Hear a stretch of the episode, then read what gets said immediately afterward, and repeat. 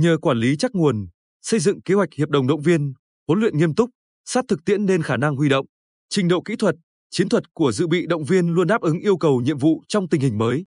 Sau hơn 2 năm thực hiện luật lực lượng dự bị động viên, các cơ quan, đơn vị, địa phương trên địa bàn tỉnh đã triển khai thực hiện đồng bộ,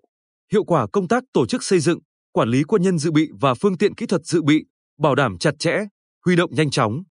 Riêng năm 2022, toàn tỉnh đã đăng ký, quản lý, sắp xếp quân nhân dự bị vào các đơn vị dự bị động viên đạt 97,7%, phương tiện kỹ thuật dự bị đạt 100%.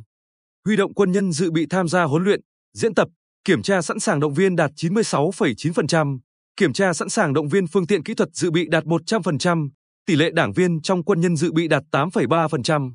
Đáng chú ý, hầu hết các chỉ tiêu liên quan đến dự bị động viên đều đạt và vượt so với năm 2021. Đại tá Nguyễn Văn Dư, Phó Chỉ huy trưởng Bộ Chỉ huy Quân sự tỉnh, khẳng định kết quả trên đã minh chứng cho việc các cơ quan, đơn vị trong LVTT tỉnh đã phối hợp chặt chẽ với các địa phương thực hiện phương châm đi từng nhà, ra từng địa chỉ, ghi chép tỉ mỉ, động viên kịp thời, bảo đảm phúc tra đến đâu nắm chắc đến đó. Đây là khâu quan trọng nhằm điều chỉnh, sắp xếp biên chế quân nhân dự bị đúng chuyên nghiệp quân sự. Tuy là quân gửi trong dân, nhưng khi cơ quan chức năng có lệnh triệu tập, lực lượng quân nhân dự bị đều có mặt, tham gia huấn luyện và thực hành đầy đủ.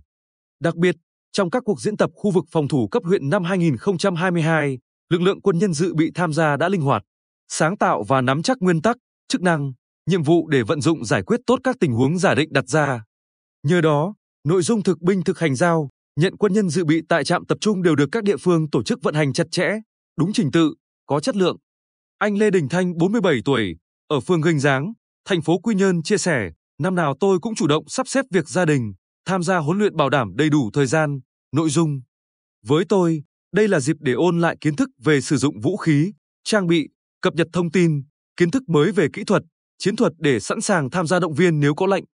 Đối với công tác huấn luyện, các cơ quan, đơn vị trong lực lượng vũ trang tỉnh cũng tổ chức xây dựng kế hoạch huấn luyện dự bị động viên phù hợp với các đối tượng để đáp ứng yêu cầu nhiệm vụ. Tại Trung đoàn Bộ binh 739, bình quân hàng năm đơn vị thực hiện nhiệm vụ đảm bảo huấn luyện cho hơn 500 quân nhân dự bị trong tỉnh. Trung tá Lê Anh Tuấn, Trung đoàn trưởng, cho biết, ngoài bảo đảm cơ sở vật chất, thao trường, Trung đoàn luôn chuẩn bị nơi ăn ở sạch sẽ, thông thoáng để tạo điều kiện tốt nhất giúp các quân nhân dự bị cảm thấy thoải mái khi về tham gia huấn luyện. Quá trình huấn luyện, đơn vị thực hiện phương châm học mới ôn cũ, chia tổ để luyện tập cũng như bố trí những đồng chí có kinh nghiệm hướng dẫn, giúp đỡ đồng chí còn yếu trong từng động tác. Sau mỗi nội dung huấn luyện, cán bộ phụ trách trực tiếp đánh giá, rút kinh nghiệm đến từng cá nhân, tập thể nhằm phát huy ưu điểm, khắc phục những hạn chế. Xây dựng các đơn vị dự bị động viên có số lượng đủ, chất lượng cao, bảo đảm đủ cán bộ, nhân viên chuyên môn kỹ thuật và binh chủng đòi hỏi yêu cầu rất cao. Chính vì vậy, việc nâng cao nhận thức, tăng cường sự lãnh đạo, chỉ đạo của cấp ủy, chính quyền các địa phương và cấp ủy, chỉ huy các đơn vị đối với nhiệm vụ xây dựng lực lượng dự bị động viên vừa là nguyên tắc, vừa là giải pháp quan trọng hàng đầu, quyết định nâng cao chất lượng, hiệu quả xây dựng lực lượng dự bị động viên.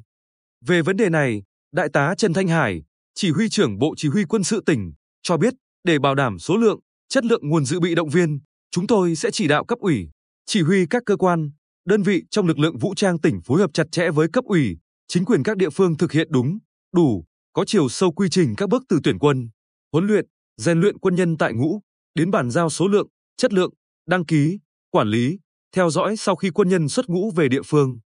Tổ chức biên chế sắp xếp nguồn phù hợp với từng chuyên nghiệp quân sự vào các đơn vị dự bị động viên, bảo đảm chặt chẽ, khoa học.